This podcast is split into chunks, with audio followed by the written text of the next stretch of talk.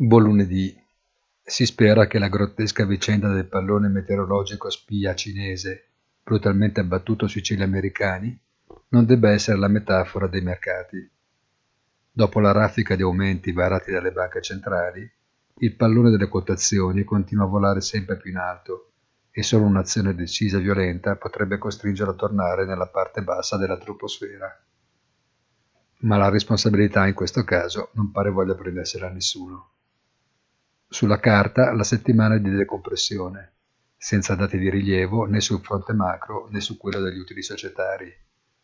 Nessun appuntamento di rilievo, ma sempre sullo sfondo la complessa situazione in Ucraina e da ieri la recrudescenza di un dialogo complicato tra Stati Uniti e Cina.